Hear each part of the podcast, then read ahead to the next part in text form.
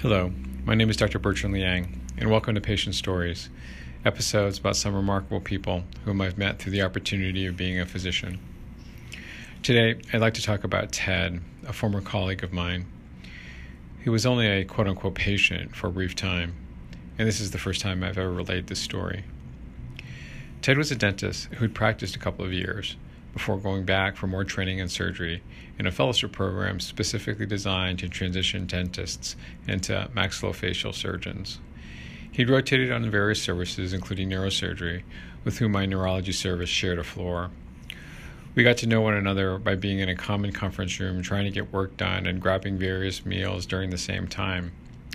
He was from the Midwest and was living remotely from his family while he was in the three year fellowship program at the university. I remember I told him that he looked like the singer Jackson Browne, in which he responded with the most out of tune version of the song Stay that I had ever heard. Still think there's a resemblance? He asked me afterward. And I replied that I'd appreciate if he'd forget I ever mentioned it. He laughed and told me that it wouldn't be forgotten. Of course, it wasn't.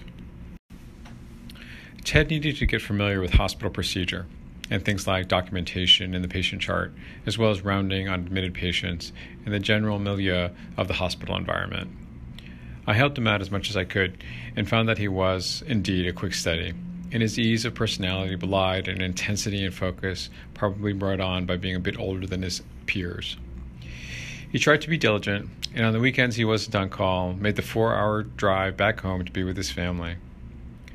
But those weekends were relatively few, given his low man on the totem pole status and the rigors in general of surgical training. So, we would often talk in the conference room that we'd met about plans for the future, academics, challenges of practice, how much we both hated being on call, and just the lack of time for anything beyond medicine. He did note that his one failing was cars, and he drove a 911 Porsche that was, as he said, a present to myself when I graduated dental school and which I'll be paying off a long, long time if the bank doesn't take it back. I chuckled and told him that he would pay for that moment of weakness. He should have gotten a VW like me. Hey, same car make, so don't judge me, he noted poignantly. We both laughed and went back to our duties. One day, Ted looked pretty horrible, and I assumed that he'd been on call the night before. He didn't speak to me in the morning when we were both checking lab values on our patients from the night before, and he rushed out of the room afterwards without a word. I saw that he left his pile of index cards with patient data on the table, so I grabbed it and ran after him, catching up to him down the hall, where he was rushing to get to rounds. After seeing me, he gave me a slight smile, and I threw his cards to him, to which he thanked me and asked if we could talk after rounds. I told him to page me and left. Ted didn't page me later on, so I assumed he was doing some scut work that had to keep him busy post call late into the day. This wasn't an uncommon scenario for any of us, and I didn't really pay attention to the fact. However, the next day, I didn't see Ted in the conference room, nor anyone else from the surgical service for that matter, but again, didn't really think anything of it. I was on call that night, so was trying to get everything straightened out before having to endure the onslaught of calls from the floors in the emergency department for things that might have gone awry or which there needed an urgent assessment. After midnight, I was told there was a bad motor vehicle accident that was being flown in by our Angel Flight helicopter service, and that it was pretty bad. I never liked this, since one never really knows what trauma can result in these types of things. But it's virtually always that the trauma surgeons who take over the case. I didn't get called very much that night, but early in the morning I did get called from the surgical intensive care unit that they were prepping for a transplant organ donation.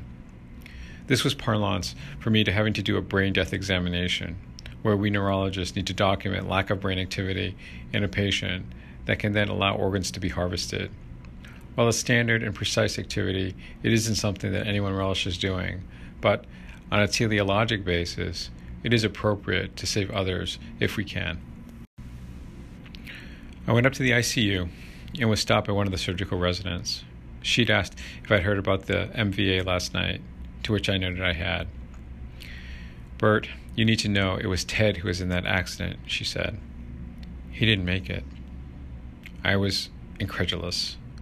Ted had died in a car crash last night? How could that happen? Well, he's not gone yet.